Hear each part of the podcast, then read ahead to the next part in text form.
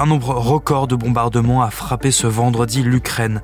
Le président Volodymyr Zelensky assure que la majorité des missiles et des drones ont été abattus. La Russie, elle, se vante d'avoir atteint toutes les cibles désignées. Quelle est la stratégie de Vladimir Poutine pour l'hiver? On pose la question à Thierry Arnaud, éditorialiste international à BFM. Militairement, le front est figé depuis plusieurs mois. On a compris que l'offensive ukrainienne, la contre-offensive attendue, n'avait pas du tout produit les effets escomptés. Mais front figé ne dit pas front sur lequel il ne se passe rien. Les services occidentaux estiment que les Russes ont perdu depuis le début de ce conflit plus de 300 000 hommes qui soit ont été tués, soit sont à ce point gravement blessés qu'ils ne sont pas capables de retourner sur le front. Contre 150, 170 000 pour les Ukrainiens Exactement. Alors, c'est un chiffre approximatif parce que les Ukrainiens ne, ne le disent pas, mais globalement, euh, ça reste, euh, pour tenir les lignes d'un côté comme de l'autre, épouvantablement euh, meurtrier. Et c'est dans ce contexte-là d'épuisement côté ukrainien, de ressources considérables investies dans ce conflit par les Russes, mais comme ils en ont beaucoup, à la fois humainement et militairement, ils sont capables de, de continuer. C'est donc dans ce contexte-là que sont intervenues les frappes des dernières heures. Qu'est-ce qui s'est passé cette nuit de jeudi à vendredi? La première chose à retenir, c'est que ces frappes sont d'une ampleur sans précédent depuis le début de la guerre. On n'avait jamais vu autant de missiles et de drones, plus de 150, tirés en même temps sur euh, l'Ukraine. Au moment où on se parle, le bilan est de 18 morts et de 132 blessés. Ce ne sont donc pas les attaques les plus meurtrières, mais ce sont les attaques les plus importantes en termes de moyens euh, déployés. Les Ukrainiens sont capables d'en intercepter et d'en arrêter une bonne partie.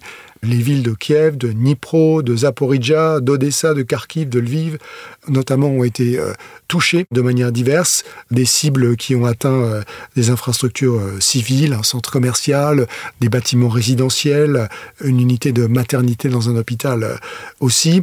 Évidemment, les Russes, de leur côté, eux, continuent à dire qu'ils ont visé spécifiquement des infrastructures militaires, des dépôts de munitions, des lieux où, où des soldats étaient déployés. Mais on voit bien qu'on reproduit à plus grande échelle encore cette espèce de harcèlement avec la volonté de montrer qu'on est capable de frapper n'importe où et n'importe quand. C'est quoi la stratégie de Moscou? Qu'est-ce qu'ils recherchent en... avec cette série de frappes aériennes? S'il fallait retirer un message central, me semble-t-il, quand on voit que on a été capable de taper à la fois Kiev, Lviv, Kharkiv, Odessa, Kherson, Zaporizhia, ça veut dire que on est en sécurité nulle part en Ukraine, qu'on a encore les moyens de taper n'importe où, n'importe quand. Je pense que c'est ça le message qu'ils ont voulu faire passer. Comment pourrait évoluer la situation là euh, cet hiver, que ce soit euh, sur le front et diplomatiquement? Une des questions que posent ces frappes des dernières heures, c'est est-ce que c'est euh, un harcèlement épisodique comme on a pu en connaître par le passé qui va continuer à intervalles plus ou moins réguliers, ou est-ce que c'est annonciateur de quelque chose de plus important? Il y a une véritable inquiétude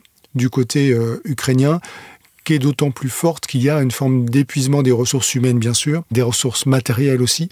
On voit au cours des derniers jours euh, des appels de plus en plus euh, pressants à renfort euh, du matériel, des munitions, à un déblocage des aides qui sont pour l'instant bloquées. Il y a 50 milliards d'euros en attente euh, du côté de l'Union européenne. Il y a plusieurs dizaines de milliards de dollars en attente euh, du côté des États-Unis, même si le président Biden a débloqué euh, une aide d'urgence de 250 millions de dollars. Donc on voit bien que là, ils sont un peu au bout de ce qu'ils sont capables de faire pour tenir les Ukrainiens. Ils ont absolument besoin de retrouver un nouveau souffle dans les semaines et dans les mois qui viennent.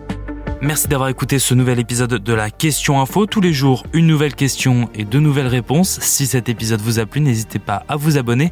Nous sommes sur toutes les plateformes d'écoute, sur le site et l'application de BFM TV. À bientôt.